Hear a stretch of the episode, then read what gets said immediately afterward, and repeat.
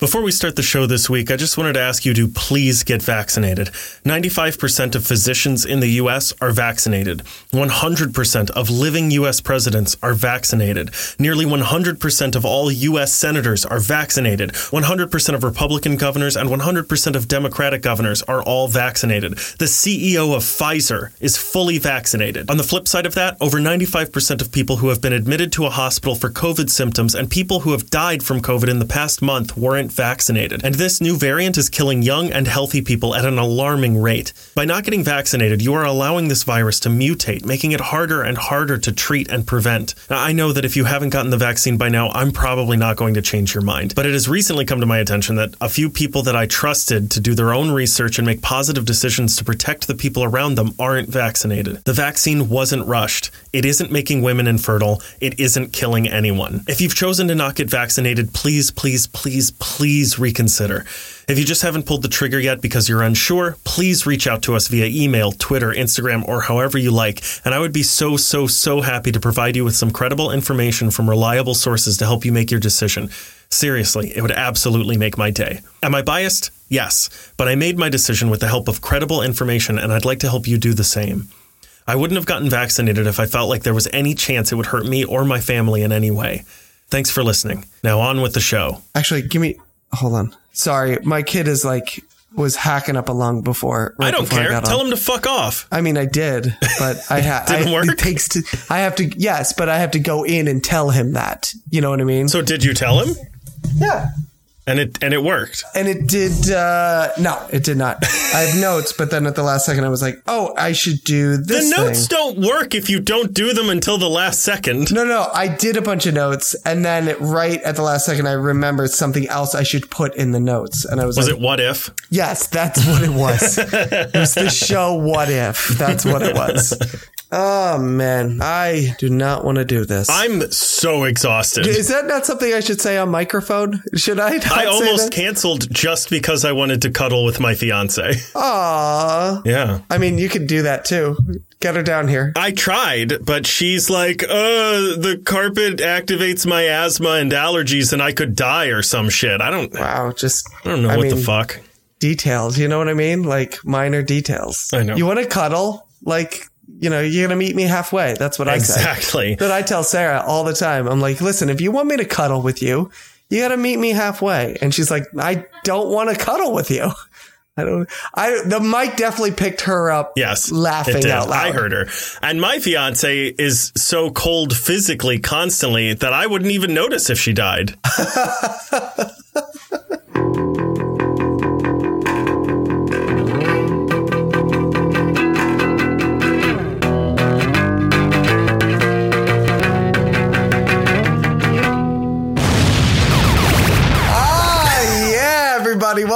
media lunch break. All the time it takes to eat a good sandwich.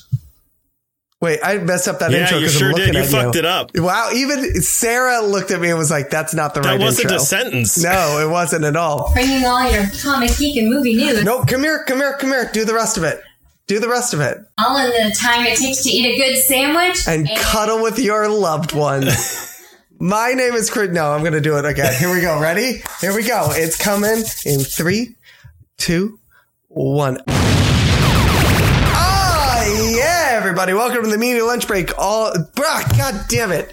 What is happening today? How many times have you done this? I don't know. Would you like a different joke to launch you off of? Because I have one ready. Do you really? Yes, I wrote something about my day because normally we, we talk about our day. Let's do that. Do it. Do Great. it. I would love me- to. Give me something else. Here we Yeah, go. we went to a fair, a festival, a food truck festival that was also like Did a musical festival. Yes, we did. Please tell me more. One of the things they had there was a uh, a petting zoo, or as I like to refer to it, a New Jersey brothel.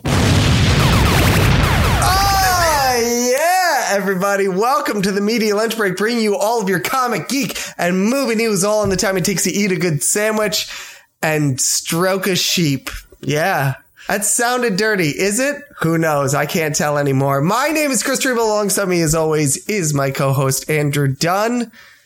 Say hello, Andrew. We didn't go to the petting zoo though because it was eight dollars per person and had and had six animals. What? Yeah. if you're going to pay eight dollars, it needs to at least have eight animals. Well, and again, per person, including our son. So we would have paid $24 to go in and look at three chickens, a cow, a pig, and like Wait, two goats. Three, I don't know. Is that three six? Of the, One goat, three chickens, a cow, a, a pig, and a goat. and a pig. Yes, that's Yeah. six. And three of the half of the animals were the same animal. Yes. Also, if anyone who's seen Rocky knows, you can't just catch a chicken and pet it. I can. Well, I mean, that's because you've got the eye of the tiger, my friend. You tell me I get to fry up some nuggets with that thing? It's going to be got in like two hours. I, and it's going to be eaten in 15 seconds.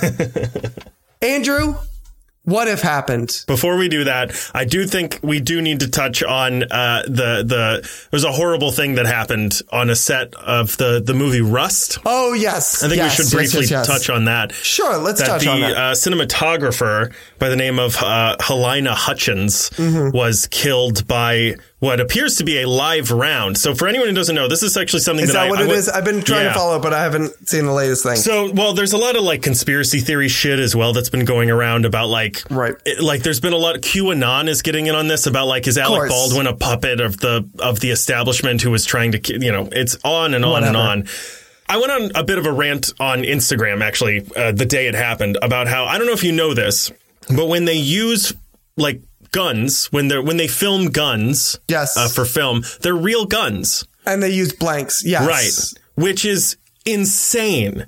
Right. It makes no sense. You're because the other thing too is that even if you're using blanks, you're still putting like a powdered, like a gunpowder bomb in a machine. Right. It's still a tiny bomb. It's which is how uh, Brandon Lee died, Bruce Lee's son. Right. Um, it's still like a tiny little charge that can just put a hole in your head. Right. And uh, as well, the crew as well. You probably know about um, the union. Uh, almost went on strike, just sort of nationwide. Or IATSE, however you want to yeah, pronounce it.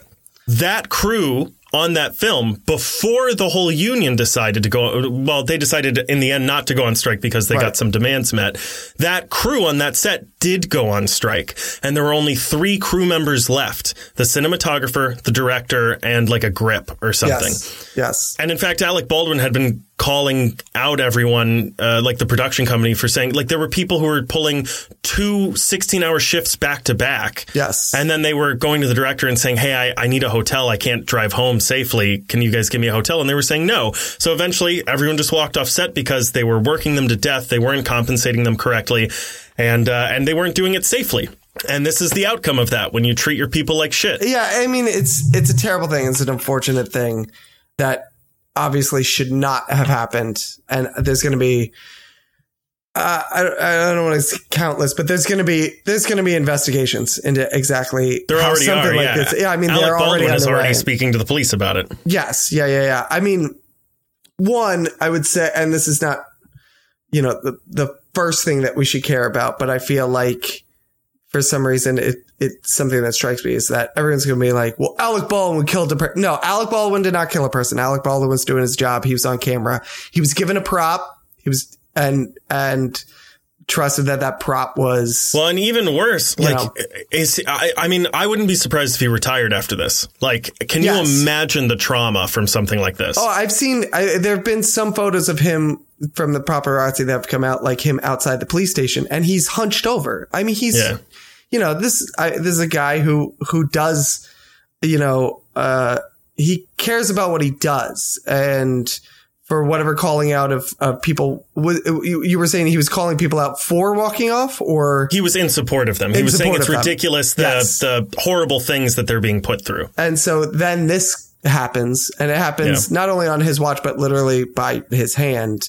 Yeah. You know, well, and like imagine sh- accidentally shooting someone point blank. Yes, and you have that forever, you know. So, you know, before anyone, I, I haven't really seen it, but it doesn't. It would not surprise me if this is some is an outcome of like Alec Baldwin killed a person. No, Alec Baldwin did not kill a person. Yeah. that was that was an unfortunate mishap. Um, something else happened. Some there were steps Yeah. missed. Well, and There were this is also you know- the second movie that the armorer uh, has ever worked on. Like the person who's responsible for all of the guns and stuff. She actually told a podcast about a week before this that she wasn't sure if she was ready to do it. And um, I don't know if because that's the other thing is how how does a live round get on a set? That no one knows. I, it- but this has happened before, and people are like, "How does this happen?" And it's one of those things where sometimes it's like, "I don't know." Yeah. I don't know. And I'm not saying like, oh, let's just chalk this up to a terrible accident. There needs to be an investigation. There needs to be, you know, someone should be held, probably should be held accountable. Well, and even beyond that, this needs to stop. There's no reason to have a, a fully functioning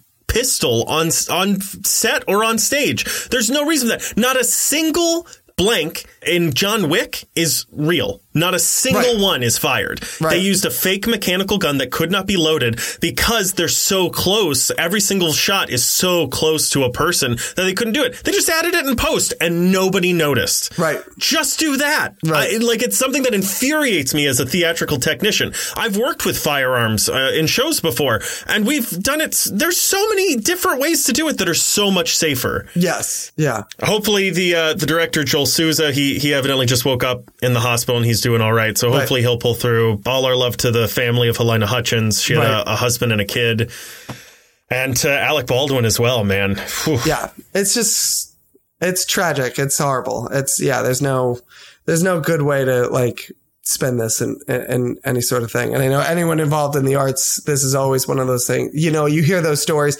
and luckily they're kind of, something this bad is few and far between. it's not as few and far between as you'd expect, man. I'm, but what I'm saying is where someone's dying on a set is, Yeah. you know, I mean, that's what I'm saying though, is that like even there was like two or three years ago, uh, there was a, a community theater production of Of Mice and Men, where at the end, spoiler alert for anyone who hasn't read that book or seen that movie, Lenny gets shot in the head. Right. And, uh, they used a blank and the guy actually died because Right, they put it right. right. next to the guy's head. Well, I would also say if it's a community theater production, chances are they're not going through the proper protocols that uh, say That's exactly my point though. Right. But also they are using the same props that Right. professionals But I'm use. saying I'm saying on a professional set usually it doesn't matter though. no, but what I'm saying is that on a professional set, these instances typically are not this tragic where someone is dying on a professional set. That being said, that this is one of those stories where like it gives anyone who works in any sort of capacity in the industry a little pause.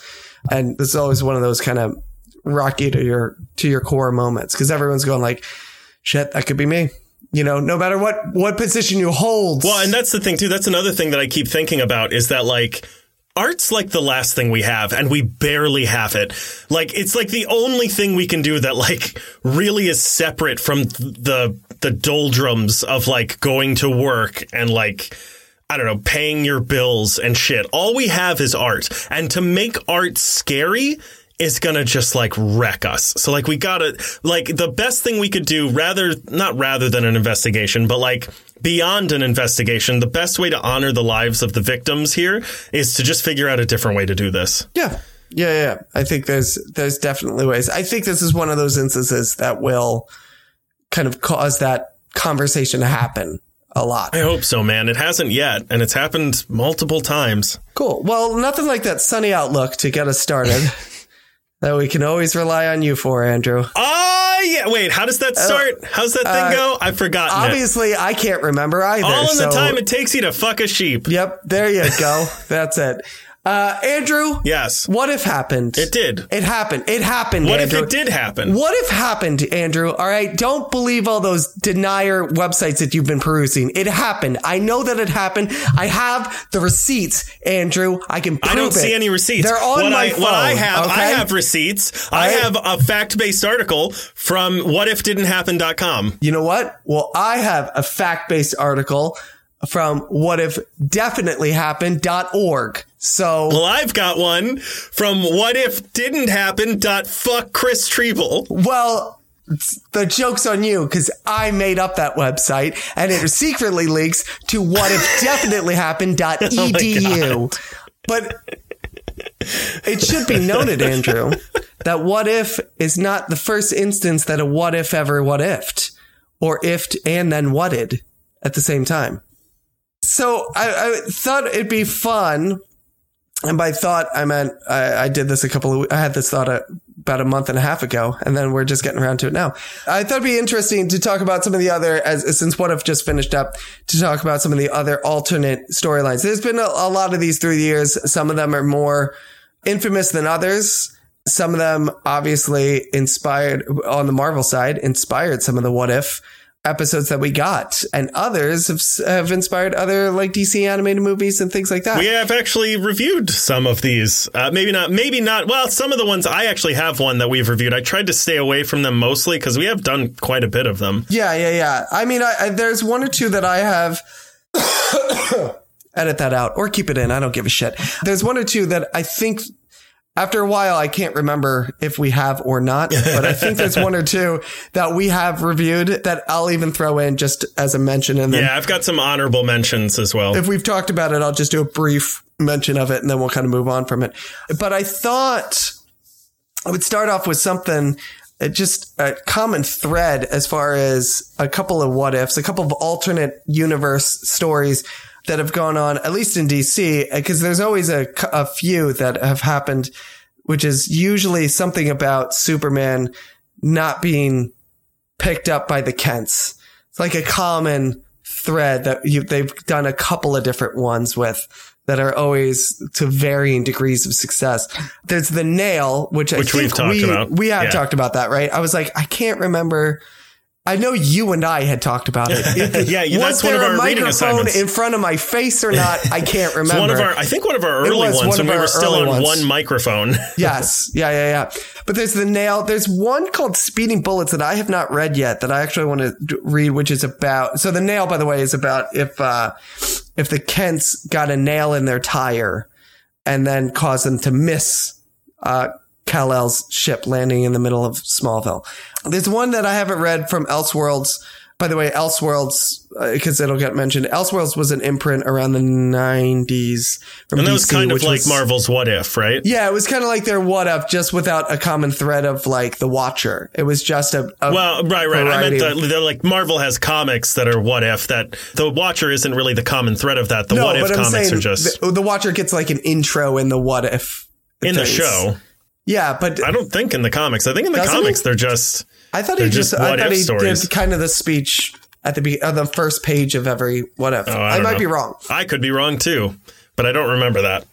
but uh, Elseworlds was one that a lot of these are Elseworld stories from like the the nineties, early two thousands, things like that.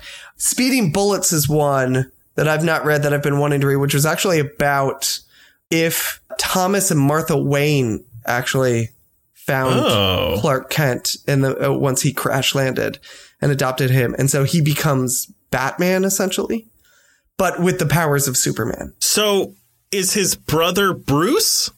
I don't know. All right, you I haven't, read, read it. it. I think, I think they don't end up. Uh, no, maybe he is, or Bruce dies. They had an infant son, Bruce, who died, and then they found Clark Kent, something like that. I, am not sure. Or and they but they name him Bruce Wayne, or they don't end up having Bruce Wayne. They find Clark Kent, but they name him Bruce Wayne. And so Bruce Wayne essentially becomes Batman, but with the powers of Superman. That, that I think that's what it is. All Again, right. not Reddit. So, you know, could be anything. Quality research I've done there. the one I actually want to talk about, I think this was a reading assignment, or it's one that you and I have discussed off mic but uh, Red Sun. Yeah, yeah. We've uh, we had this was a reading assignment from like early, yes. early on, but also I'll just give it a brief mention because it's probably one of the standout ones of what if Superman didn't land in Kansas or whatever the hell. Red Sun is Mark Millar. This was in 2003 where he lands in the Soviet Union. It's like they send it to the same coordinates but it's like six hours off or 12 hours off yeah. or something. So where the earth is spinning. Yes. You know, it's like he's, he lands in Russia. He instead. lands in Russia. And they put it in basically the time that Superman premiered as well. So it's not that he doesn't adapt it for modern day. He's like, no, Superman was first published in 1930, whatever. He lands in 1930, whatever. So that way he's a man. He's a grown up by the time like the Cold War happens and he becomes a weapon for the Soviet Union and how that kind of skews real world events and skews the trajectory of history.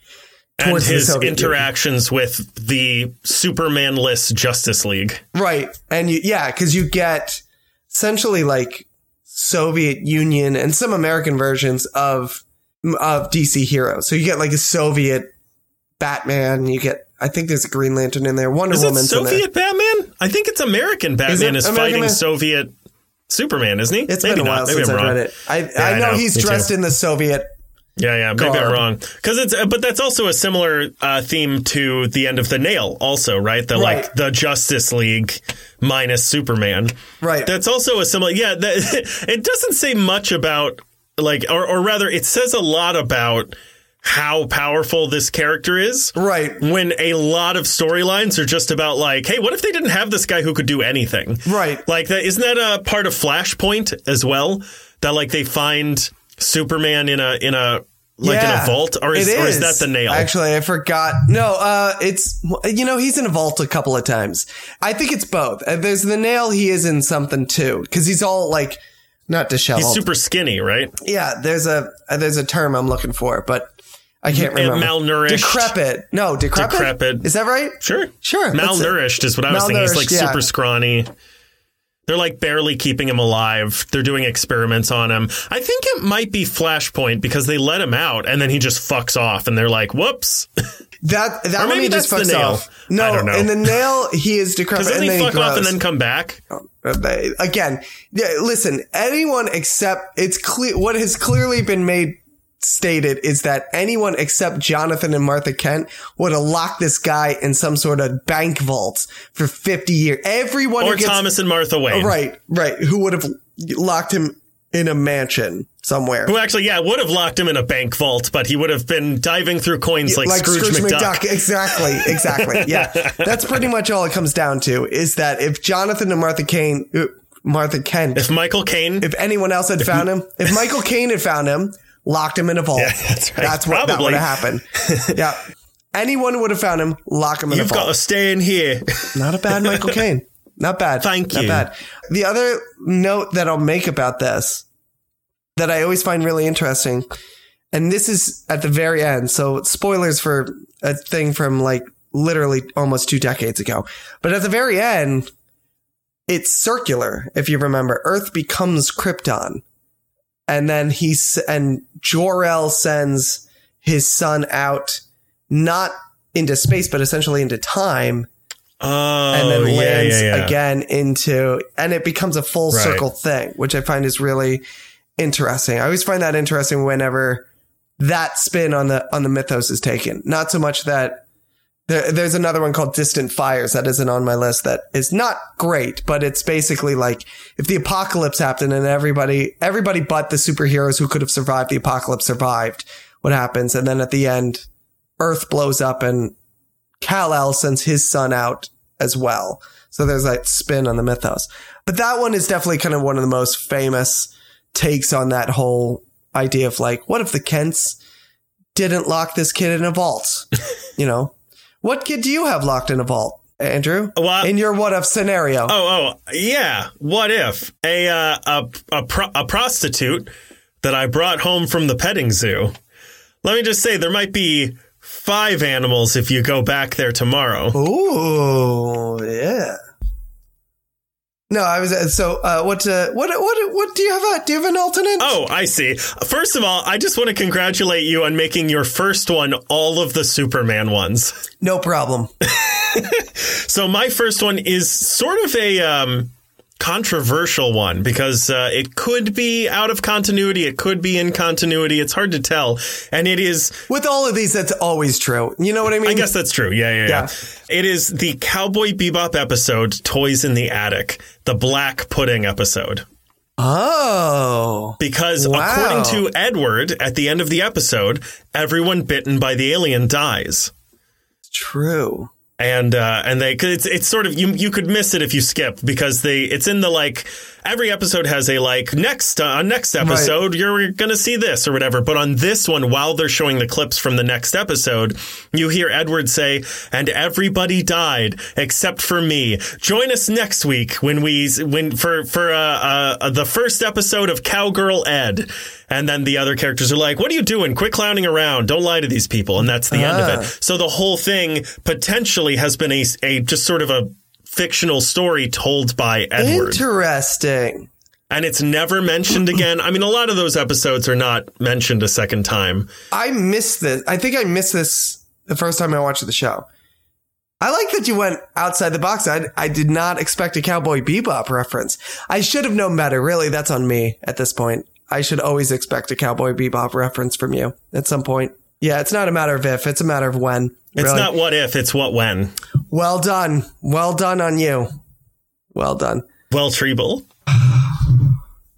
I, like right at the end, I said the last well done. And I, as soon as it came out of my mouth, I was like, oh boy, here we go. Yeah. But yeah, that's, uh, I think that's pretty, I mean, it's a great episode too. Yeah, it's one of my favorites. Probably, it probably is my favorite actually of the entire series. It's a really good one. Special shout out as well to, uh, and sort of honorable mention. I thought about putting the, the Cowboy Bebop manga on here as well. It's very good and it's sort of out of continuity. so uh, this is another one. I'm pretty sure this was a reading assignment. It may not have been. This may predate the podcast. I know you and I have talked about it, but it may predate the podcast itself. Uh, but this is one of one of my favorite ones. This is an obvious Elseworld story, probably one of the greatest of all time, and that is of course Kingdom Come. Oh, yeah. uh, by Alex Ross and Mark Waid from way back in 1996. So if anyone has not read Kingdom Come, just very briefly, all basically it's the future, not like a distant future, like just a little bit like far off, like Tuesday. 30 years? Let's say that it's like It's 30 old years. people. It's not like It's Tuesday. old people. It's like 30 years from whatever year it is. Right. What, and it, it's progressively 30 years from whatever year it is. Let's say that. All the heroes that we know from the DC universe have pretty much shucked off or retired or died. There's a new bunch of heroes that are brash and young and extreme because it was the 90s back then. And uh, they're killing everybody and they don't have no regard for anything. And basically, an old preacher is sh- shepherded through the narrative by the specter of the return of Superman and the heroes of old to take back the mantle and teach these young kids a lesson in, you know, value and sanctity of human life, all that other garbage. Here's what I do love about this. What I love about this is that because he's a preacher, it uses actual Bible quotes, actual Bible testaments to kind of lay out each chapter. So they use actual Bible text to kind of Oh, yeah. as yeah, a yeah. narrative thread throughout the whole thing, which I, I always love. There, there's something about the ability to do that I always admire in a writer. I don't know why. Maybe it's because it just makes them seem more learned and I can't read that I'm like, oh, Right. you've read books. and then you take those books and then you let them inspire you to write other books. Oh my God, that's amazing. Some would call that stealing. ah, man. So, I mean, you could, I guess. Yeah. But listen, great writers, good writers borrow, but great writers steal outright. Okay. And you, and you know what? I stole that quote. Do you remember when Shia LaBeouf plagiarized someone and then wrote an apology that was plagiarized from someone? I do remember that. Fun. That's a fun little, that was a fun story. but I, I love it. I mean, the art is absolutely gorgeous because it's Alex Ross completely Yeah, it's through. beautiful. Some of his best work, really. It's kind of one of those seminal pieces of work in Kingdom Come. I can't remember if this was a writing, assi- Yes. a reading assignment for us. yeah, it yeah. was. Yeah. I, like I said, I couldn't remember. I know we had talked about it. These are all like ancient days. Yeah, of the I know. podcast, Well, and mine are, I actually have two that are fairly recent that were reading assignments, like Cowboy Bebop was one. Yeah. Um, all right. Uh, yeah, but the, uh, uh, there's now we're gonna after this last one, I I'm gonna get into some other what I think is more interesting stuff. But anyway, w- uh, what I'm curious, you have any Marvel ones in there? What do what are we working with there? I actually didn't because all the Marvel ones basically are what if. I like didn't I didn't really grab any. I do have some honorable mentions. There are some like like uh, Old Man Logan is one. Then I hit, mean, how, me, hit me with whatever you got next. Do it. Okay, Give it to me. I was going to say, that if, if you want Knock some, and listen, if you off. want some Marvel ones, we've got House of M, Marvel Zombies, Days of Future Past, Old Man Logan, uh, half of Deadpool's comics. like Oh yeah, that's don't true. exist Deadpool in the- in continuity. kills everything. Yeah. Yeah, but my my next main one that I like actually is another DC one, and it's one we talked about recently, and I gushed about, and I just love it, and I want to bring it back up, which is Green Lantern Far Sector by N.K. Jemisin and Jamal Campbell. Now, technically, it is in the main continuity now, but its original purpose was it it served as a way to sort of like it's part of um what's that what's that thing that um The multiverse. No, The uh, multiversity. Gerard Way founded like a subdivision under DC called like an animal, crazy animal or something. young animal. Young animal, is that it? I believe it's young animal. But it, the whole point of it was that, hey, we could take characters that either don't exist in the DC universe or characters that like don't really have anything to do with what's going on right now. And we can sort of put them in their own bubble outside of the canon. And then if it doesn't work, we can just trash it and say, hey, don't worry about that. It didn't happen in the, in the real world. Or if it does work, like with Green Lantern Far Sector, they sort of wiggle it into the main thing. Exactly. Yeah, yeah, yeah. Yeah, I I mean, again, we could gush about this the whole episode too because I love this. I love this series. It's so good. Great character. I mean, really Yeah. great. You know, that's the I, Great that's, world as yeah. well. Like the universe it takes place in is incredible. Yeah, I think that's the mark of any of these good these alternate universe storylines. The mark is do they make it into the into the regular continuity Sure, in yeah. some sort of way. I mean, Kingdom Come, Red Sun, they have all been picked up as far as, you know, being acknowledged as being as part of the multiverse somewhere. They all, the Kingdom Come Superman actually made it into the regular continuity at some point. He had a storyline in Justice Society. So it's this idea of like, if they're really good, they're just going to bring it in. But that really marks kind of a seminal piece that they are going to bring these characters in. And for one that is so recent to make her way immediately in, it's it, like it, it marks the, the creation of a great character. Absolutely. Yeah. Yeah. yeah. the the writer and artist are both um, people of color, and it's about a Green Lantern of color. Green Lantern's an interesting character too. I know it's one of, one of your favorites yes, it is. because it's not a person. Like you can just scra- like if it Yeah. stops working, you can just scrap the character and keep Green Lantern, but he's a different guy or she's a different person or whatever. Right. Which is a very interesting thing, and it's very unlike all nearly I can't think of anyone else in either DC continuity or Marvel continuity who is like a, a front runner Yeah. who does that. one of my favorite things about it is the concept is very malleable. Like the concept of a Green Lantern, you can, even it, with the same character, even if it's just Hal Jordan through and through, at the basis of it, it, it he is a space cop. Yeah. That's all Right. they are. They're all, that's all they are. They're space cops. They're essentially like the FBI of space.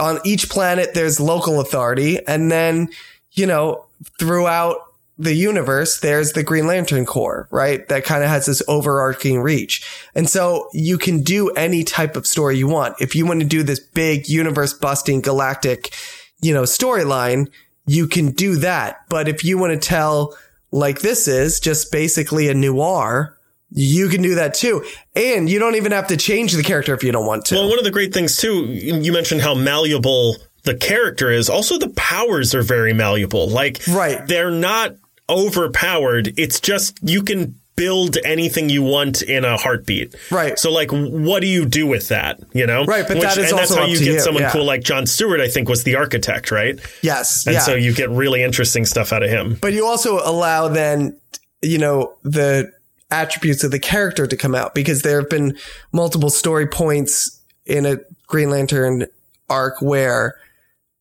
their weakness is because they can't, not that they can't build something, a construct out of the ring, but their strength doesn't lie in the ability to do that. Like John Stewart is an architect. He's very mechanical, but on the opposite side, Kyle Rayner was an artist. So his stuff was very, you know, crazy and kind of big and out there. And that's that's sort of what I mean is that when you can do anything, it comes down to who the person is that is doing it, and you can. I mean, the sky's the limit. right. But what I'm saying is like at a certain point, you know, you can write a Kyle Rayner storyline and then somebody has to go, you know, as great as your constructs are, as beautiful as they are, they're completely pointless. You know what I mean? And you have a character like John Stewart who can shepherd him and go, maybe you pale it, ba- you know, scale it back. And it, the, it allows that character to grow into something new, into a new type of hero.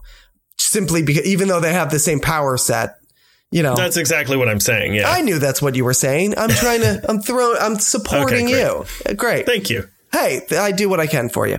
I'll throw this one out there. This is, I'm going to throw a couple all at once. Okay. Some of which has been reading assignments for us and some of which have not. DC put out after Elseworlds had come and gone in the last, I would say 10, maybe 15. I think it's probably just in the last 10, 10 years or so. They've started putting out certain storylines called Earth One, right? They, you've got Superman Earth One, Batman Earth One, right now there's Superman, Batman, Wonder Woman, Green Lantern, Le- uh, no, Titans. And I think that's it. I think, I feel like I'm missing something else, but it might, I think that's about it. These are all essentially origin stories, but they allow, what I love about these is that they, they get a writer and an artist together and they say you can do an Earth One storyline, you can do whatever you want, and we won't put it out until you're done. So there's no deadline either. So what you get are some really great stories because they weren't rushed. They just, when they have a chance to work on them in between all their other projects, they work on them. And then once it's finished, they put it out. They go, okay, our Earth One storyline is done and they put it out. So that's why you get like a Geoff Johns, Gary Frank. You've got three volumes of Batman, but you have, I think, two volumes of uh, Grant Morrison doing Wonder Woman or something like that. But these are fit. I, I really like, I know I gave you, I think I gave you Earth One Batman and I think I gave you Earth One Superman at one point too. If you tell me what it's about, I'll remember. Earth One Batman, the first one was. Is that when he's when the Joker's Bernie Sanders? Joker's no, no, no. The Joker isn't yeah, the Joker's like uh, he's running for president or mayor or something, and he's like, No, it's no, about no. the top one percent. no, no, that's uh, that's uh, White Knight. That's another one I could have put on this list, but I didn't. Uh, Yeah, Yeah, yeah. that would that almost made it on the list. Earth One had Penguin, and at the end, Penguin died. Oh, I don't think you gave me that one. Didn't I? I thought I did. I vaguely remember you giving me Superman Earth one. Uh, that one I do remember giving you. Maybe I didn't give you Batman Earth One. Superman Earth One is the one where the first Does it volume. end with him boning Lois Lane? It's not, but he bones someone else. Oh, oh yeah, yeah, yeah. That's what it is. That's what it is. But there's three volumes of that. And like I said, there, some of these are great and some of them are pretty true to, you know, what this character normally has, like, like the Superman one that you have. The other, some of the other ones, Green Lantern Earth one, Hal Jordan is an astronaut Oh. and he discovers the Green Lantern Corps, which has already been destroyed at this point. It's very out there. But you get some really interesting storylines. One of my favorites I've been meaning to give you is Titans. And Titans is basically a group of kids in like a small, if you imagine the town from like Life is Strange, they all live in like one of those like North Pacific towns. sure, yeah. And then they all of a sudden start getting these weird powers and you find out why. And they're the Titans, basically. That's cool. But it's a completely alternate origin story. yeah, yeah. Yeah. And like I said, the cool thing about these is that they take so long to come out, but they take so long because they go, okay, here's the writer and the artist. You guys work on this, do whatever you want. Make sure you don't fuck it up. Yeah, Take your time. yeah, take your time. But like you have other stuff that you're doing for us. Work on those first. Right.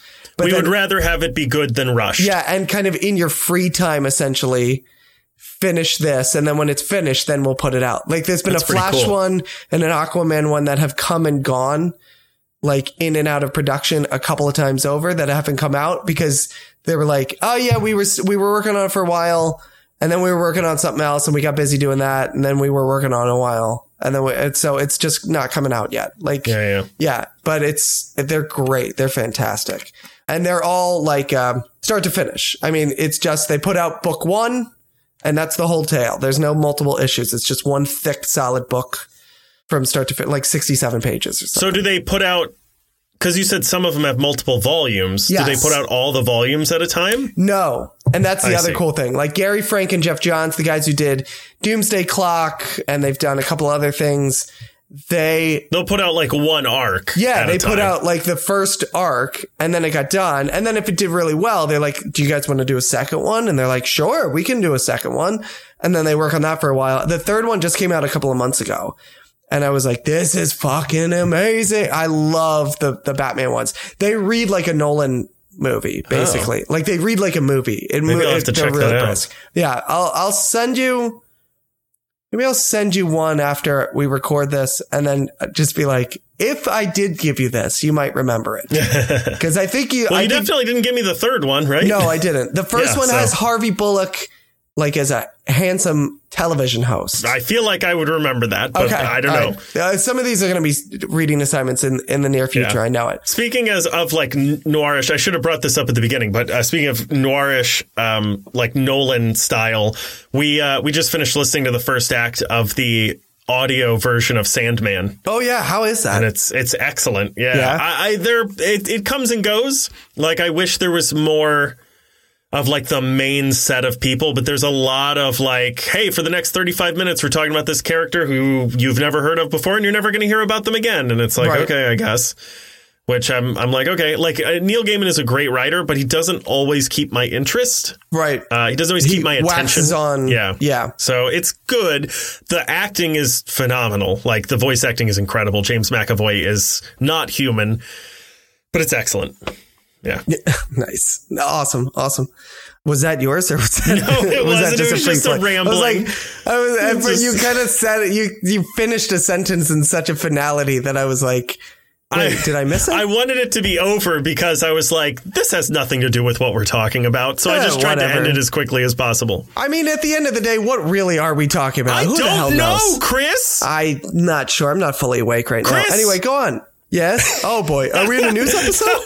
God, where am I? Who are you people? Where's my sheep? Where's my sandwich? Continue. my next one is all of the Dragon Ball Z animated films. Uh, all right, I'm walking away. Jesus Christ. I'm not going to go through them one by one. I'm done. No, goodbye. No, not doing this. Welcome, everybody. No. I'm your host, No. Andrew Dunn. Take a stand. No, this is where I'm your I draw host, the Andrew line. Dunn. Chris no longer works here. This Thanks is for where joining I draw me. the line. Here and now. This is the hill I die on, Andrew. I am not getting into the entire Dragon Ball Z mythos. Well, if this is the hill you're going to die on, I'll drag your body off at the end of the episode because we're doing it. oh boy. Dragon Ball Z has had like a series of like 13 animated. Actually, now it's on like 15 animated films because the show's been around for like it's still going. It's been around for like 30 years. I think it was during the Civil War. that's right. Right? Yeah, that's correct. Yeah. that's right. I believe it was. uh Who's the Who are the people in the Civil War? Lincoln. Grant. You're thinking about Lincoln. I was thinking of Grant. I think he's Wow. who's the Lee, right? I believe it was Lee, General Lee, who said, uh, "My dearest Hannah, I cannot wait to get back home and click on Funimation so I can see what has happened to Vegeta." First of all, okay, I'm going to break this down a couple of different ways. One, the fact that you can now just wax on poetically about all 15 Dragon Ball Z movies, but you couldn't remember one of the generals from the Civil War is definitely a problem that we have with the public school system. Two, All right. So first off, saying the word okay. Vegeta in a southern dialect is very disturbing. I can't fully express why, but please don't ever do it again. is it not disturbing in a northern dialect Uh, as well? say, say it now. Say it in your Vegeta. No, nah, it's still disturbing now that I think about it. So let's get into this because I could talk about this for literal hours. I could do a TED talk on this. So when the show was going on, there were these films coming out as well. Animated films that were like an hour, hour and 10, hour and 20, you know, just easy films that were basically standalone things that involved the characters. But uh, as the films went on, they went on with the show, like going at the same time. So like 30 or 40 episodes of the show would go on and they'd be like, hey, we made a new movie and that would come out. And then like 30 or 40 episodes and then they'd be like, hey, we made a movie. And so they sort of happened around the same time. And so you could tell like their their like characters would learn new moves or would have different outfits based on where they had trained. Because uh, for anyone who doesn't know about Dragon Ball Z, it's about like martial artists. And uh, so they'd be wearing those outfits or whatever that are associated with that time period in the show. That was the But there's an- simplest sum up of Dragon Ball Z I've ever heard. It's, it's about martial artists. It's about like fantasy martial artists Great. who Nope, nope, let's just leave it grunt at that. 30 minutes Okay, great. at a time. But interestingly enough, so uh, there's a video that I watched just recently while preparing for this because I was like, I know that they're technically not in continuity. I've heard that from people before, but I'm not super sure why. And I found a YouTube video that is an hour long that goes into every reason. But I'm just going to say the first thing, which is that at the beginning of the first film they come up with that they released, it, Goku shows his friends that he has a child now, a son, and they freak out and they're like, "You have a son? Oh my god, that's crazy!" You know, because time has passed or whatever. That also happens in the animated series, right as like a different event is happening. So I think that this is so like that event is there's this character named Raditz who comes to Earth and he kidnaps Goku's son because he's Goku's brother and he wants to like hold him hostage or something. It's a whole thing. So I think that it's interesting because you can look at this as what if Raditz never came to Earth? Because they're all that's the other thing too. All the characters are wearing the same clothes as in the TV show when they find out that Goku has a son. And when they find out that Goku has a son in the film as well, they're wearing the same exact clothes. They have the same hairstyles. So it's, it seems like what they're doing is there's a, a splitting off point in the timeline where what if this big catastrophic event didn't happen and that sparks off a separate timeline that only exists in the animated films. If you're looking for Can some you not say anything about this? I, You can't I'm say not- anything? What do you want me to say? Okay, so um, I'm making this super accessible for you. you are. I will applaud you. I was actually able to follow. I'm going to say 76% of what you said, which Okay. on the whole is way more than I can usually follow about any Dragon Ball Z conversation. So is there, is there an actual like crisis on Infinite Earth event that happens that causes a split in the timeline? Or is this just like a hypothetical? This is more of a like fan theory. Okay. But that's the thing is that like there is a continuity in the films that Right. like they reference back to other events in the Films, film, but not to like in other films, right? Right. Right. And they will reference other events in the series as well, but there are certain events that it seems like happen in the series that don't happen in the movies. There's also like time travel Right. in both the TV show and the films that like there's a whole saga where like a character goes back in time and is like, "Hey, uh, I went back in time because there's I come from like a, an apocalypse that happens in you know two weeks, Right. And we've got to prepare you guys to make sure that doesn't happen or whatever. And then that doesn't happen, and they change the timeline. So I th- like the the fan theory is that this one event that happens that kicks off the Dragon Ball Z series Mm-hmm. doesn't happen. And it's like, what would happen if that didn't happen? And so you get this branch off of the timeline. and those are the movies. that is the movies. And then it's it's not until the 14th movie, which is you you know Dragon Ball Super is the one that's like right after Dragon Ball Z. I've heard of. Right. Sure, So Dragon- of course. or- Who doesn't know that Dragon Ball Super is the one that's right after Dragon Ball Z? I mean, Sure, but on. it's the one that's still going. Dragon Ball Z isn't going, Super is still going. So the 14th and 15th film are going alongside Dragon Ball Super, and it seems like those might be in the same universe. so now it's so it's it's done this. It's gone. like- Maybe or or it's more like and people can't see this if they're listening. doesn't matter. I'm just I just Chris like is showing that the second timeline eventually goes back to the original like it bends back in. I'm literally doing it because I enjoy watching myself do this on That's fair. That's I all. think more accurately, it doesn't go back to it because it's n- it's not within the continuity of the older films. It's still in the main series continuity. So it's not that that continuity goes back. That film continuity keeps going. These two films just happen to be in the same continuity as the show. Hold on a second. I have a nosebleed. Hold on a second.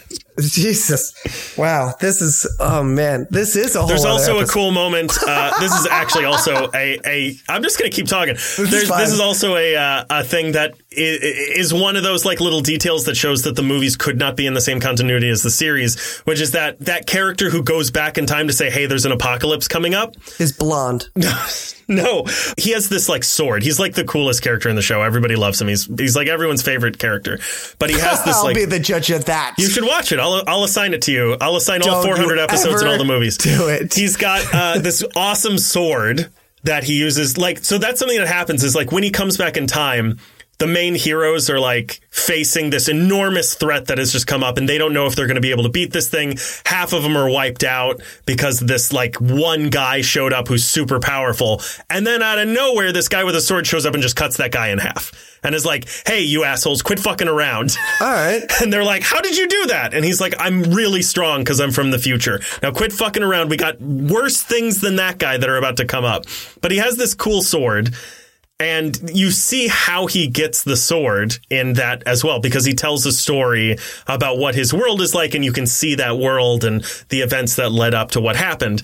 In the movies, uh, in actually the the last movie, the thirteenth movie, there's a character who shows up with that sword, who's like locked in. He's basically like trapped in a, a like an alternate dimension, Right. And they accidentally release him. And at the end of the film, he's like, "Hey, kid." To this like 10 year old, he's like, I like you. Take this sword. And he like hands him his sword. And that's the sword in the movie Movies, universe yeah. that that kid will get, but he gets it in a different way in the series. So like it's a whole thing. Yes, it is. Wow. I love that show and you should watch it. I actually there is a a series where they took they consolidated it cuz like Dragon Ball Z has like 260 episodes and then they like cut out all the bullshit and they made a, a version of an official version that's made by the same production company that's like 80 episodes instead. Oh, and they just cut out all this other shit that they. Yeah, all the you know, all that shit. Yeah. The fact that when you cut out all the bullshit of a series, it still condenses it down and you still have 80 episodes. Well, it's it is a bit like I used to tell people this all the time. It's a bit like a soap opera. That's what I've heard. Yeah. because the first series, Dragon Ball, Goku is like six, I think. And you Yeah. watch him grow gradually. I don't fully understand how the animators do it because you don't notice it happening until you go back and watch the old episodes or if you like zoom forward and see how different, but they age pretty steadily and there's no big jumps or anything. It's very interesting. Anyway, what have you got? Listen, I know eventually I'm going to have to just delve into this. I, know I don't know it- that I want to assign it to you also because I tried rewatching it and I got like three episodes in and I was like, oh no, this is really bad. and I shut it off. Yeah. Yeah. well, let me tell you, if you think that's crazy, if you think that's Uh-huh. convoluted, I don't. if you think that's a mess, I think it's easy. oh yeah, great. All 280,000 episodes or whatever Yeah, that. it's not that hard. Yeah. Let me take you back. All right. To something even just weirder. All right. Have you ever heard of the amalgam universe? No. Oh, Andrew. Ow, I hit my elbow. But let me tell you, the amalgam universe. I, I love it. I love it so much, Andrew. What is this, like a Battlestar Galactica thing? no, it's not. It's a DC thing. And it's a Marvel thing. 1996. We all remember 1996. It was a great time, right? Barely. I was like seven or something. Shut your whore mouth. Now, 1996, DC and Marvel actually come out with a series called DC versus Marvel. Who won? That's the thing. No one. four issues. No one, of course, no Yeah. one. Four issues. Four issues that you can read where no one wins. but what happens is this some entity that is like betwixt the universes, kind of oversees all of them, uh, decides that they have to fight for whatever. You know, the the the, the tale is old as time. Universes have to fight. One will win. One will lose. One will get Secret erased. War. Exactly. Yeah. And so they pit all the characters together. Uh, you know, they pair them off and they all battle and all this good shit, whatever. And then it's four issues. In between issues two and three, they decide to merge the DC and the, and the Marvel universe into an amalgamation, or it's, they like to call it the amalgam universe, right?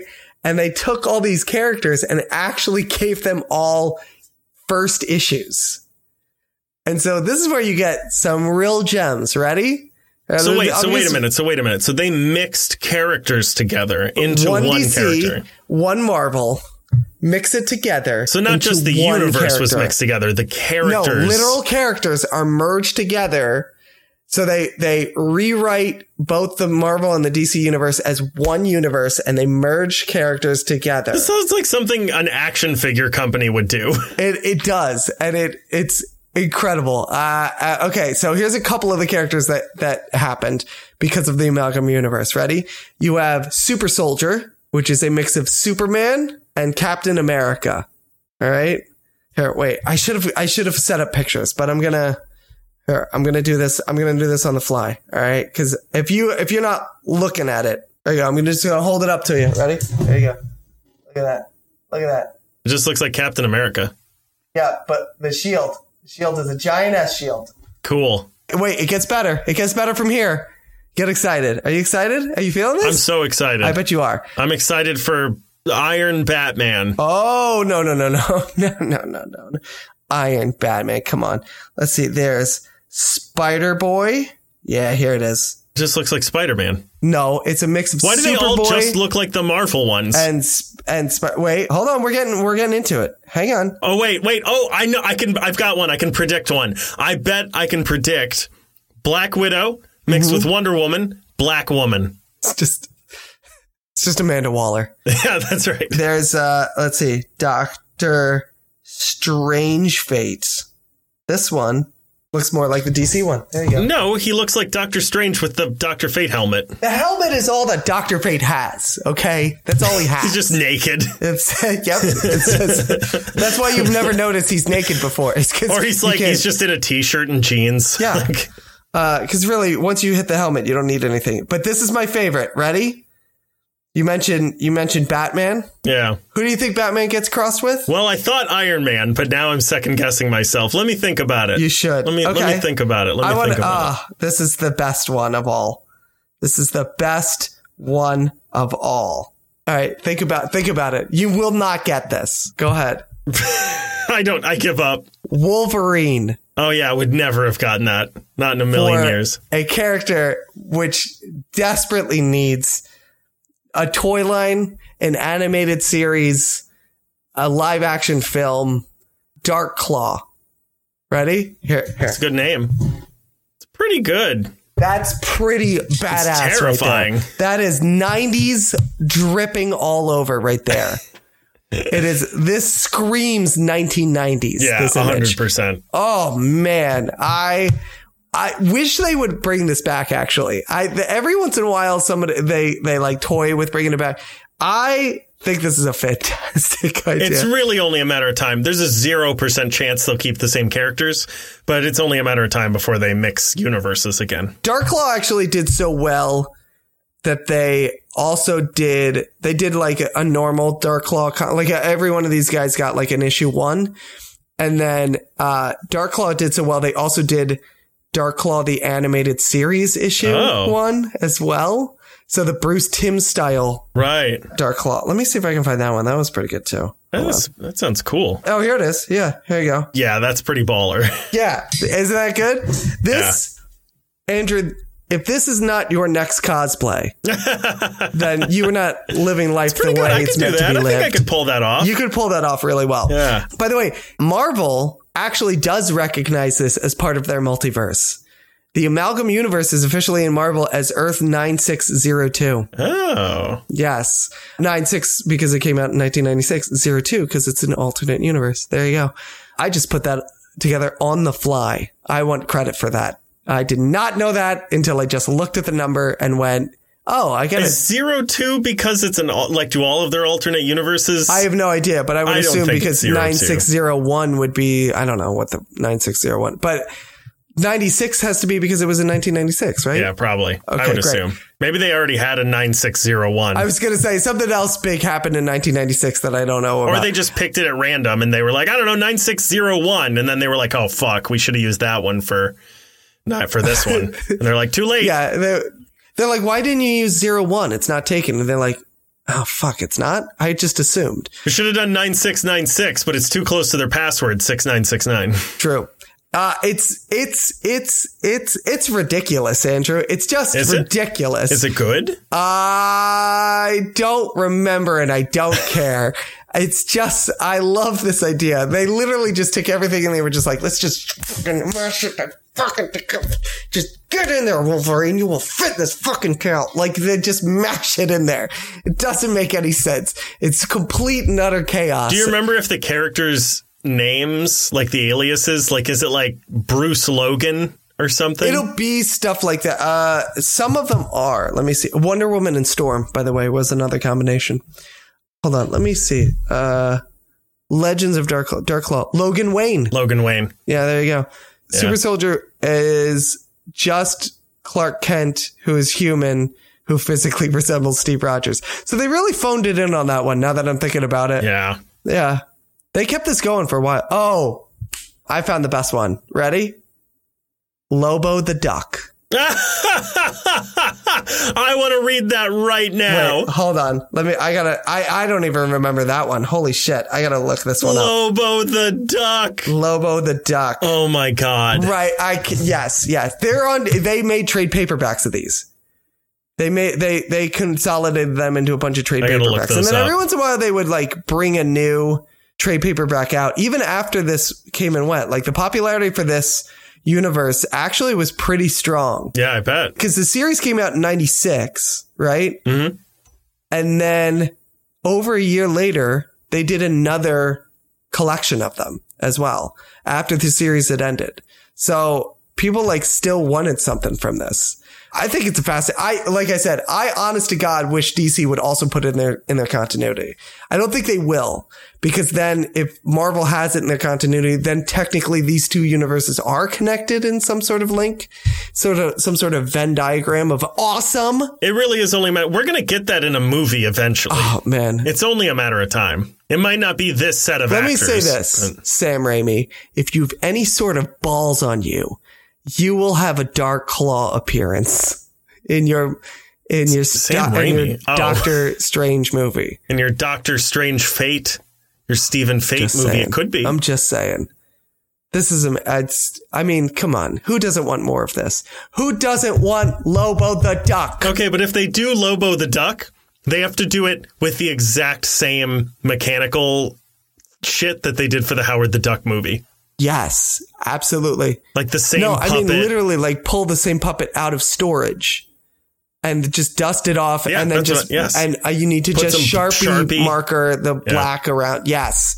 A hundred percent. Just put a mop on the top and then and spray paint it black for the hair. Duct tape a gun into its hand. Yes, absolutely. I don't care that it no longer runs anymore. Halfway through the film, one eye literally just boings out on a spring. It's, it doesn't matter. It's fine. It's totally fine.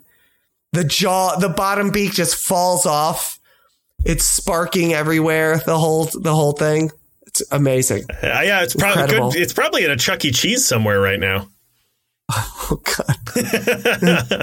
oh, how the mighty have fallen. He's probably he's probably got a drinking problem. You know, he's like, you know, I was in a mo- I worked with Lucas. I w- worked with George Lucas. And they're like, yeah, whatever, Howie. Your 15 minute break is up. Like, well, I'm going out for a smoke. You got to clock out for smoke breaks, Howard. Since when? Screw you, Greg. What did you say? Nothing. I'll be I'll be there in a minute. This took a dark and unfunny turn. My next one is uh, a little movie called Masked and Anonymous, which might be one that I think we have talked about. But it's uh, it's it's one that like slipped way under the radar. A lot of critics really hated it. It's one of my favorite films. It's an interesting. I'll start with just the um, summary, like the plot summary. Okay. An iconic rock legend, Jack Fate, is bailed out of prison to perform a one man benefit concert for a decaying future North American society. The film touches on many subjects from the futility of politics, the confusion of loosely strung government conspiracies, and the chaos created by both anarchy and 1984 styled totalitarianism. It further reflects on life, dreams, and God's place in a seemingly increasingly chaotic world. This sounds exactly like an episode of the Gilmore Girls I once watched. sure. With yeah, that it might have some of the actors in it. You want to listen to uh the cast list for this because it's going to Yes. blow your mind. It's gonna, Sean Gunn's going to be in there. It has to be. I wish the person who wrote it is also one of the main characters, and that person is Bob Dylan. The hell is going on right now? It stars Jeff Bridges, Penelope Cruz, John Goodman, Jessica Lange, Luke Wilson, Angela Bassett, Steven Bauer, Michael Paul Chan, Bruce Dern, Ed Harris, Val Kilmer, Cheech Marin, Chris Penn, Giovanni Ribisi, Mickey Rourke, Christian Slater, Fred Ward, and Robert Wisdom. what the hell is going on right now? It takes place in an America that has taken over Central and Southern America. What is the name of this? masked and anonymous. And essentially, like, America has become like a desolate wasteland that's like full of drugs and like Colombian drug lords and cocaine. And Mickey Rourke it becomes the president, basically. and he he's basically it's very interesting because he's basically a, a Donald Trumpian president where he's all about like no we're going to go to war with the rest of the world fuck the rest of the world um, it's the first thing I ever saw Giovanni Ribisi in. If you've ever, you've probably heard me do a, a monologue from this movie. Giovanni Ribisi comes in, he gives one like n- pretty long monologue, one short monologue, and then he's never seen again.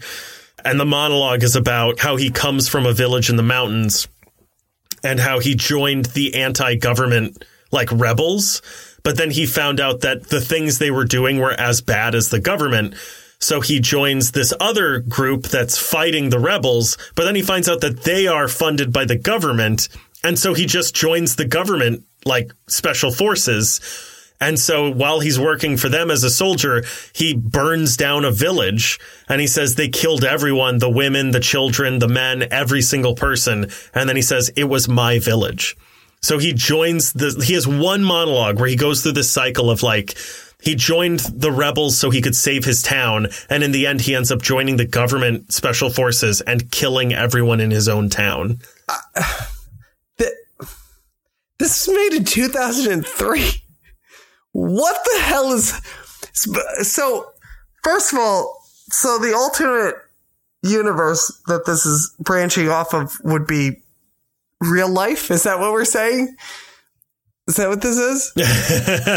well, it's it's a little bit like what if I mean it kind of is. It wasn't at the time, but it's a little like what if George Bush went all in This and is like directed by Larry Charles, who wrote on Seinfeld. That's correct. Well, okay, so there's there's also a history of this movie as well that starts with Bob Dylan meeting with him after watching a ton of Jerry Lewis films and he was like, I want to write a movie and I have a bunch of ideas. I have character names, I have like phrases, and he basically like, like dumps out a hat with a bunch of pieces of paper with shit written all over it.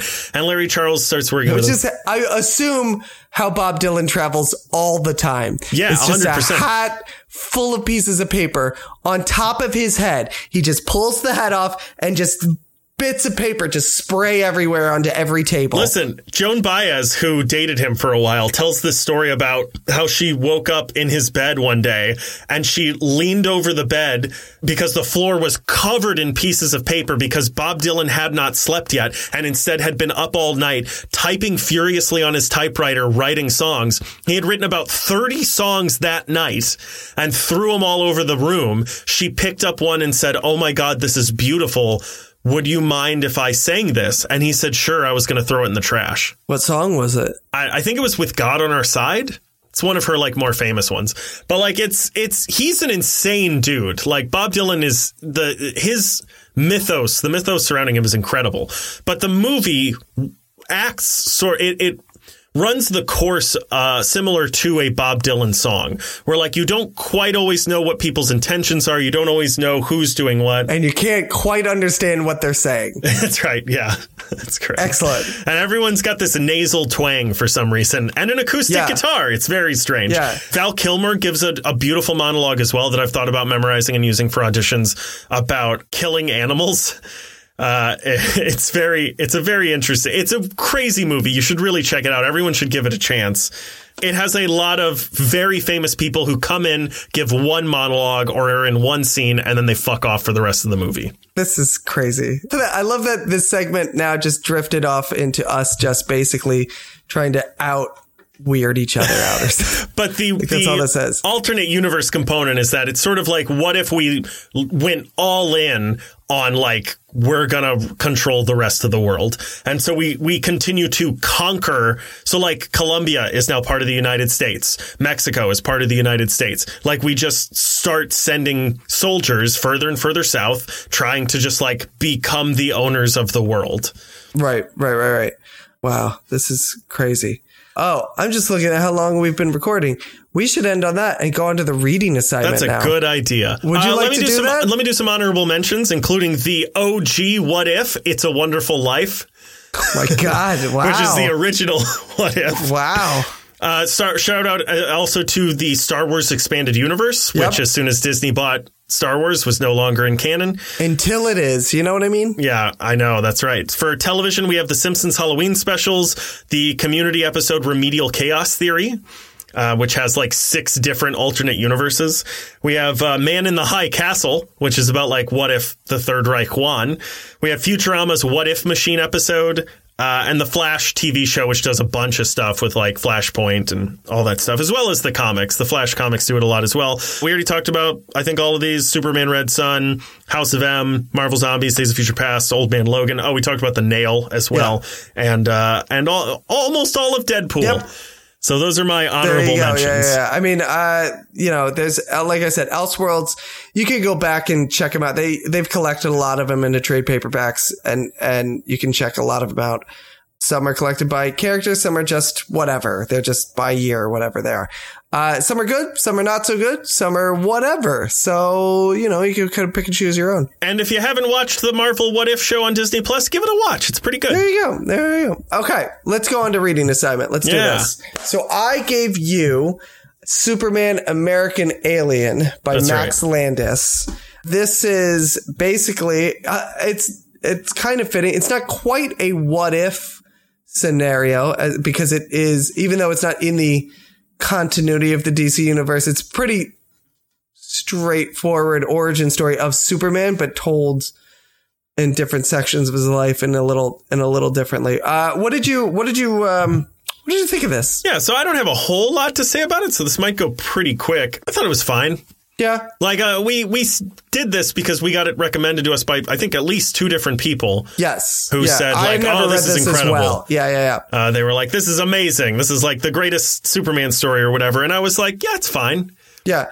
I really like this in that I think maybe it it depends on how people recommend this or how people talk about it. If you say it's a great Superman story, I say mm, maybe not. If you say it's a great Clark Kent story, then I'm more inclined to agree. I think I it's a actually really disagree good, with that. So like Okay. I watched I watched an interview with Max Landis who wrote this and uh he he had two quotes that stuck out to me particularly. One is this is not a Superman comic, it's a Clark Kent comic. And he also says this isn't an origin story. I think both of those statements are complete bullshit. This is not a Clark Kent story. This is not a story about a guy who's like trying to like get an article for his job or whatever. This is a story about a dude who finds out he has superpowers and then learns how to use them. This is a Superman story. It is, but what I'm saying is that I think you get a more uh, nuanced and a more human aspect to the idea of Clark Kent. That the trial, a trial and error of becoming who Superman For becomes. sure, I but that's just an origin story. Like any origin story has all of that. yes, it is an origin story. I'm not debating whether or not it's yeah. an origin I story. hear. I'm no, no, saying, I know, I know. I'm just saying, like, if you're doing an origin story for a superhero,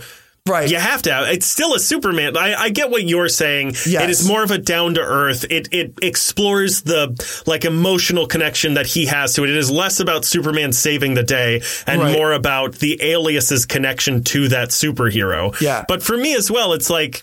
I kind of wanted a Clark Kent story, and I didn't feel like this delivered on that. This is still a Superman story to me. See, and it- I think where I where I diverge on you on that is that you're getting you're right. You're not getting the hero aspect. Of you're not getting the save the day aspect of it, but you're building as opposed to most origin stories are like they kind of focus on the practical things of like you know, oh, this is this is the story when he discovered his heat vision. This is the story of when he discovered his flight. This is how he got the cape. This is when he moved to Metropolis. And you get some of that because it has to happen. But I think most of this is more how do you get the ethos that is Superman? How do we build up to that? Right? So it doesn't simply happen from a nice speech from Jonathan and Martha Kent. You know, it's not a quick thing where they just instill values and then intrinsically Clark Kent from age two on has these hardcore values that he just goes with. He discovers them one by one. You know, the, like, for instance, the storyline of him as a teenager is a way I've never seen Clark Kent before. And that is basically like a normal teenager. Like he curses a little bit. He gets into trouble. He accidentally, and then he accidentally kills a Well, guy. Well, that's another thing though. Is I'm like, what he's he doesn't feel like super. I, there's something about superheroes that I I don't even know if I can put this into words, but there's something about them that should feel relatable, and then there's stuff about them that should feel different from us, right? And it depends on the character as well. And for me, like he's kind of a dick. I don't care about him because he's kind of mean to people. Like he's selfish. And I'm like, okay, I guess. Like, cool, asshole. Like, I, I don't know, you Are know? you talking about throughout the whole arc? Are you talking about just in that one spot? no, no, yeah, throughout the whole arc. Like he's he's super mean to his friends. He he's a baby about a lot of stuff. Like he flies to the moon because he's angry at his friends. Right, but this is what I mean. I, I this is something that you would not normally see this character do. But what they're saying is like this is how you get to that point. He has to fail in these regards in order to be able to understand why he shouldn't do that and why he can't do I don't that. know. I guess I, I didn't really feel like it, the way that those failures happened were like super believable. It felt to me like he was just sort of being a baby about a lot of stuff. I think well, I'm not disagreeing with you. I think I think it's not a matter of disagreeing if he's being a baby or not. I think it's a matter of I don't even know what it's a matter of. It's a matter of if that's interesting to read or not. I guess it's really what it boils down to. You know what I mean? If you want to spend time reading that. For me, Yeah, I yeah. like I said, I was like, oh, this is interesting. For me, the the part where he's again to go back to when he's a teenager in Smallville and he accidentally literally like fries a guy with his heat vision because the police can't figure out who's abducting people and murdering people. And he's like, I can fix this. And then he realizes the consequences of that. but that's the thing too, is that that's not like at first he's like, no, I'm not doing anything. right. I'm like, Right. okay. But I that's guess. the thing is that he realizes the consequences of sitting back and not doing anything.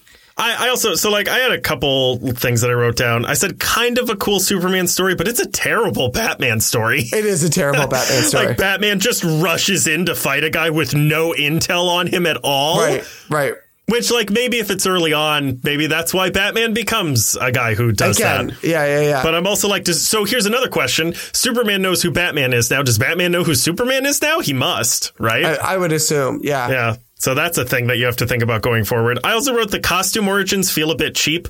Like the the red cape is a little too chintzy to me that it's his sweater that gets ripped. Or I don't know if you oh, even Oh, yeah, noticed yeah. that. Yeah. Yeah. I remember that. Yeah. And then he just steals Batman's suit. I do love like- that. I actually loved I that. disagree. I And thought I'm that like, was really kind of brilliant. Yeah. There's like no, I don't know. Maybe it's it's because it's something I'm used to, and you're the DC guy, not me. So maybe it hasn't worn out on me yet. But I was like, there's no moment where he's like, oh, it's the suit, it's the Superman suit. He's just like, I'll just take this guy's thing. but I see again, it's that kind of like I, I that is a logical choice to me of like he doesn't create his own suit. He's just like, well, this works. This is I need to do this. This will work. And then eventually he has to come to the terms of like, well, no, I have to be my own person. I have to create my Yeah, own yeah. thing. Do do we ever get to that point though? Don't. No, Remember- he's always in the Batman outfit. Yeah, I think he is actually. I'm like, okay, Yeah. it's cool that Jimmy Olsen is black. I thought that was neat. Yeah. Just a small thing. yeah, but puts a spin on it. There's no way that his idiot friends and everyone in the town that has seen him do alien stuff don't spill the beans. I find that uh, the one thing I do find that interesting is that they finally are just like, no, the town knows. Like I, the whole town knows. I'll Yeah, go. yeah. But there's I, no way that grant you that. like out. that's You know, that is stretching it, but also I think that's stretching less than the idea that really essentially always happens in the comics, which is like he kept this secret from literally everyone except Lana Lang and Pete Ross, except for two people in small town America.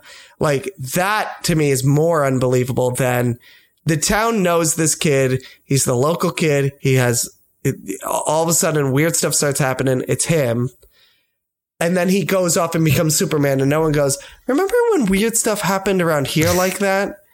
And then Yeah. the kid, one kid who left this small one horse town at the same time to Metropolis. to Metropolis, and now this other guy shows up. That's a weird coincidence. Like that has always been a stretch to me.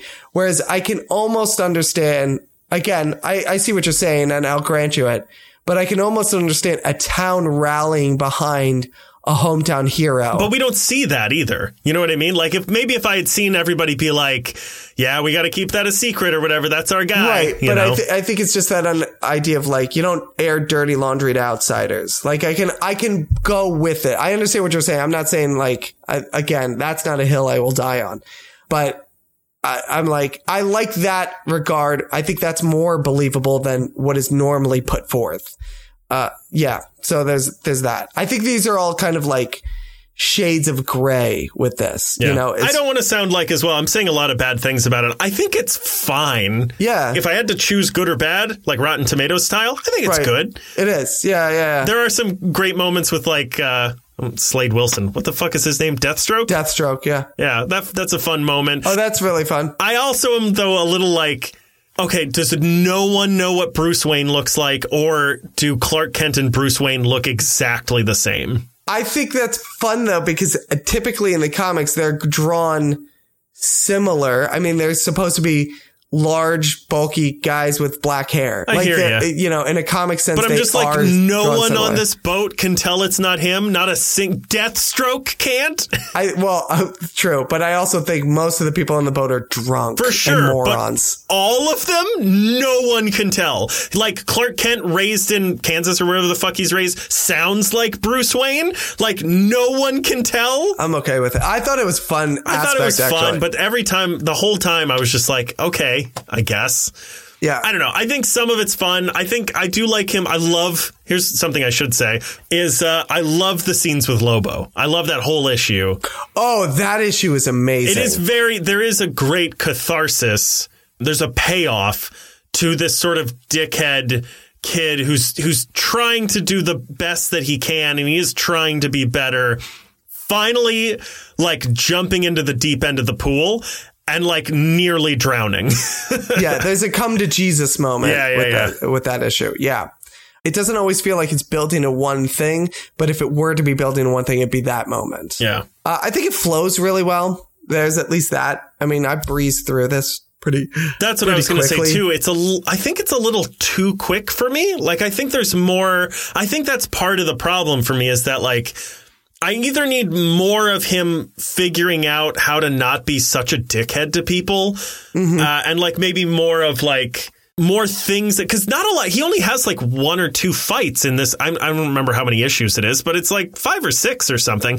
He really only has like a, a, a handful of like things that you're like okay and one and most of them are like they they end in like a page or two like the first one you see where he's like saving the family or whatever and then there's like a monster that he like hauls out of a mall or something Right. I think the, yeah, if there was an issue, uh, uh, issue, if there was a problem with it, uh, as far as the flow is that I think Max Landis assumes that we will go with whatever he's putting forth. We will accept whatever idea he's putting forth. And so he just moves on from it. You know what I mean? Like the idea that a small town will just rally behind this kid. And then when he leaves Metro- uh, leaves for Metropolis and becomes Superman, they, everyone's mum is the word. Like they, we just are supposed to accept that idea. And I can accept it, but I understand what you're saying of like, we should have at least one scene. There's a town meeting. There's something where someone makes a speech of like, no, we got to champ this down or the government's coming in and taking a kid and he's one of our kids. or even even you could have like a, a page of um like the guy who helped them like they borrowed the plane from him coming in and being like hey it's cool that your boy's in metropolis or whatever and then being like anyway on a completely unrelated note it's cool that that uh, are we are we cool with that super guy who's flying around we're all good with that okay cool cool cool But you I know? think there needs to be a moment. Like I said, I think the one, if there's a drawback, it is the idea that whatever ideas that Max Landis is putting forth, he just kind of accepts that we yeah automatically that we are filling in the holes That we're filling in all of the holes and we'll accept all of the holes and just be like, yeah, I'll fill that in for you, which isn't always the, the case. I think it might also suffer from like there aren't that many issues yeah. So like I think he has to I think there's a lot of fat that probably had to be cut cuz it is kind of a long it's I mean it takes place over the course of like 20 years or something. It does. Yeah. I mean, he starts off, it opens, which I thought was a great opening, but it opens like when he's, I don't know, I'm going to say seven or eight of him discovering flight. And then it ends him basically like In the hospital. in the hospital, but the Superman we kind of Yeah. know, Yeah, you know, yeah. starting off like issue one essentially of what would normally be like the Superman continuity. Right, what I'm yeah, saying. yeah.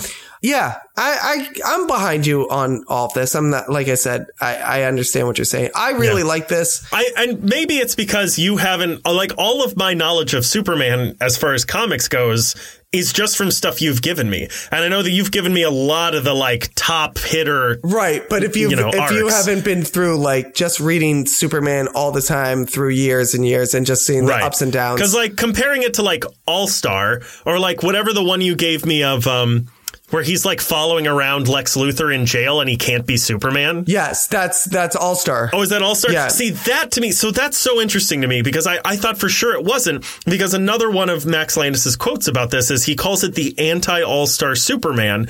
But that to me is a Clark Kent story. Right. That's a story about just like dumpy Clark Kent trying to get his story and trying to make sure that nobody kills Lex Luthor without showing people that he's Superman. Right, I know what you're saying. Yeah, I can I can understand that. Yeah, if you're I mean if you've been with DC and you've been reading Superman stories for years, I think this is a refreshing change of pace. But if you're coming to this a little more casually, then maybe it doesn't ring as not that it doesn't ring as true, but the impact of seeing what this is isn't as resounding. I guess is the best way to to put it. Yeah, I mean, I I could- I understand that. I love the Batman cape on him. though. Like, come on, that, that's kind of cool looking. It's fine. It's cool looking. Whatever. All He just stole his outfit. Yeah, I'm gonna die on this hill. This is the hill I'm gonna die on. This right here, Andrew. What if he killed Bruce Wayne and then was like, I'll be Batman? That would have made more sense. Yeah. That's what I would have done. Might as well. If every, I don't understand. Yeah, you know what? Honestly, if if that had, if everything had happened maybe like ten years prior in this uh, with this Clark Kent, he totally would have killed Bruce Wayne and just taken his Oh, identity. yeah, for sure. Yeah, that guy that accidentally fried the murder in Small Town would have totally killed Bruce Wayne and been like, "Hey, everybody, I'm Bruce Wayne. I'm rich. I'm rich. Everybody, look at me. Let's go on a yacht and get drunk. I'm rich. I'm rich. I'm gonna lift this yacht myself. Watch this. Nobody would say anybody. Shh, shh, shh. Watch this. I'm rich, baby. Ha ha. So rich. All right, cool. You got something for me? I do. We got a request. Yes. Um, oh, so actually, that's, oh, I forgot. That isn't going to be your assignment because I have something to assign for you. That's going to be what we talk about in the next topic episode. Ah, So oh, the, okay, the- cool. the thing we got to, uh, to discuss is something called Legend of Althea by Royce Adkins. This was uh, uh, recommended to us. Royce Adkins, you may know as the son of Sinbad, the comedian. Well, of course, everyone knows that. Yes, I know. But they're they're actually right now they're doing a uh, like a it's not a Kickstarter, but it's like a Kickstarter crowdfunding. That's what Yeah. that word is. Uh, they're doing that to try and um, make physical copies of this, and you can get like he he has two different stories. One of them's Legend of Althea. Um, forget what the other one's called. It's called like Bio Heroes or something. It looks pretty cool. But uh, they have a thing I might try to get that uh, you get trade paperbacks of both signed, and there's like an enamel pin as well in that that pack as well. I love a good enamel pin. Yeah, and there's like alternate covers and stuff like that. So go check that out. Check out his Twitter. Uh, his name again is Royce Adkins. A T K I N S, like the diet. A D Okay. K I N S Adkins. Okay. His uh, Twitter is at Roro Beckley. Don't know why, but that's fine. That's for him to know and for you to not know. Exactly. So two episodes from now, two weeks from now, we're going to be talking about that, and Okay. we're going to be talking about your reading assignment, Yes. which is Eternals by Neil Gaiman. Ooh. Oh, I like this. Uh, so uh, like yeah, this. Eternals is coming out soon, the movie. So we're gonna dive right in. that's coming out real soon. Yeah, November fifth, I think. Ooh, that should probably be our next subject episode. Well, I don't, I don't. We'll see. next one is whatever the next one is. All right. You get what you get. Yeah, I do want to try to raise up some smaller voices when we can. Marvel doesn't need our help, but we'll uh, we'll cross that bridge when we come I'll- to it. I'll- yeah, I can get behind that. I think that's that's about it. That's got to be it. I mean, Jesus. yeah, and you're sick. We should get out of here. It's time for us to end the show. There's nothing else left to do. Nope. Oh, actually, hey Andrew. What? Hey What's Andrew. that? What? What? Hey, what is Andrew? it? What? What's going on? Where can they find us? Well, they can find us on Apple Podcasts, on Spotify, Google Podcasts. We're on iHeartRadio and Pandora. We're also on Audible, and we're on uh, what's that other one? Amazon, Amazon Music. OnlyFans. We're on. it's only a matter of time. I it's know. only fans a matter of time. You can also find us on Twitter, where our handle is at Media Lunch Break. We're on Facebook. We're on Instagram. We're on YouTube.com/slash The Media Lunch Break. We're going to be filming a video the day after tomorrow if you feel better. Uh, well, we may have to push it back by one day. All right, if we can. we'll figure it out. You can also find us on TikTok. We have not posted a video there very recently, but we will, I promise. As soon as I can figure out How to post a video? No. as soon as I can figure out how to do the dances like the 14 and 15 year olds, I'm going to start doing. There's actually a trend that I really want to do. That's uh, the it's a mountain goats song. I don't know if you know who the mountain goats are, but I've always been very attracted to goats physically. So, uh, as we learned from the New Jersey brothel, but uh, it's a, a song where people are like pretending to drown. Essentially, I don't really know. It's a there's a dance, and they go behind a counter and they go below it, and then their hands do a dance above the thing, but it looks like they're drowning. Um, and I want to do it by putting a, a glass of water right up to the camera and cannonballing like behind it, but so it looks like I'm going into it. Could I just drown you for like? Could you waterboard minutes? me? Yeah. You're coming over soon. We could do that. yeah, that's fine. Yeah, that'll be fine. So anyway, we're also on patreon.com slash the media lunch break if you want to support our show. Yeah. Is this a show? The podcast. I'm Whatever this sure is. any- I don't know what this is anymore. Who knows? But you can support us at patreon.com slash the media lunch break. And there's a lot of cool stuff there if you want to take a look. We got a, a new patron recently, Robert Whiston. Whiston? Don't dox him. I don't know if I should have said his last name. It's fine. Don't worry about it.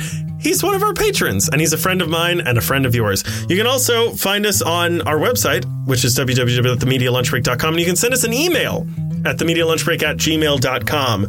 We have an Amazon affiliate link in the description for Masked and Anonymous, which is my favorite movie. Oh yeah, that's a good one. I like Uh, and maybe the Dragon Ball Z box set. We'll see. Oh, there you go. Yeah, have an extra $600 lying around. Jeez. by the by all, every episode of Dragon Ball Z. Give us a rating and reviewing on iTunes or SoundCloud or YouTube or anywhere else. Yeah. Really. Hey, listen, if you want to trash us, you go ahead, you trash us right in those you do it with five stars. You give us a five star review, you say whatever the fuck you want, man. I'll tell you what, you can, I don't care what you say in there, you just let her rip. Five stars and just have at us. You just tear us a new asshole. Doesn't even matter. Five stars, just take us down two to three notches. Five stars, boom, done. I love it. You just be like, I hate these beta cucks. Yeah, stupid soy boys. Five stars. Thank you to Julie, Thanks, Julie. who's uh, one of our patrons. We love her very much. we do. Like she's one of our own patrons. That's right. And as, as long as she's a patron, we're going to keep thanking her. But the second she isn't, she's dead to me. gone. Yep. How easy it is. And if you don't like it, Julie, you can leave a five star review and tell us how you don't like it. As always, guys, I mean, obviously, we just talked about the fact that we're going to do this next week, and the reading assignment came via two fans of the shows anyway. So, as always, like I say before, if you have something you want us to talk about, send it on over. You're a creator, like we're going to talk about in two weeks, three weeks, four, I don't know. We'll figure out when, but we're going to be talking about it. You want to create something, get it out there, let people know that it's happening. You want a little constructive criticism around it as well? Send it over. We love doing those. You got a reading assignment, you're like, hey, whatever you two idiots were gonna read, stop reading that. Put it down right now. Put it on the desk. Hey, fucking soy boys, put it down. I got some real manly shit for yeah, you. take this, you beta cucks, and then just and you want us to read that? Done. It's the Alex Jones biography. Absolutely. Hell, uh, we could we will read one chapter of the Alex Jones biography. I fucking will. If you suggest it, I'll do it. I'll do it. I would totally. What, two different chap. I'll take one chapter and you take another chapter. oh God. And then t- collectively we'll have read two chapters. And we'll compare and contrast the two. Exactly.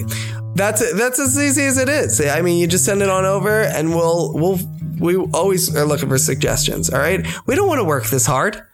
And if I have to come up with my own reading assignments to give to Andrew, uh, that's tough. That's hard work. I gotta sit And there. quite frankly, quite frankly, a lot of the shit that I I know all the stuff that I like. I don't want I want to find new stuff that I like. I mean, I'm good, but anyway, but you do what you want to do. But send it on over. We're always looking for new stuff to give each other. Don't, that's not, it sounds like an STD joke, but it's not.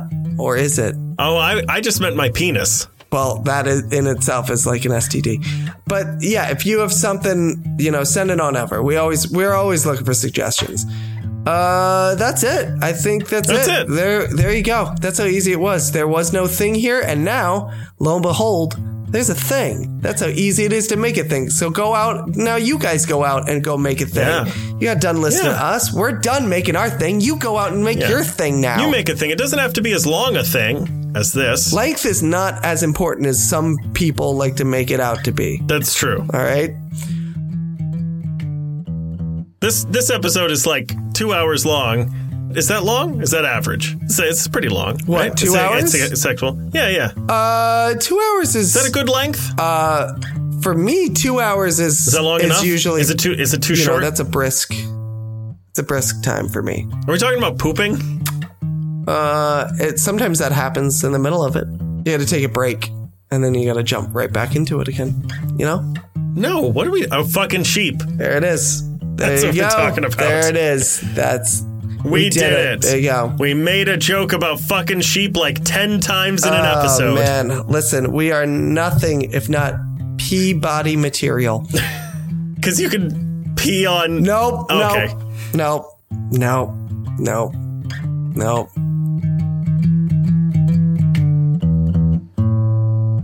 I think we pick up our Nobel at the lobby, right? What lobby? I don't know. I think we're done. Are we done? yeah, I'm done. I'm. Triebel.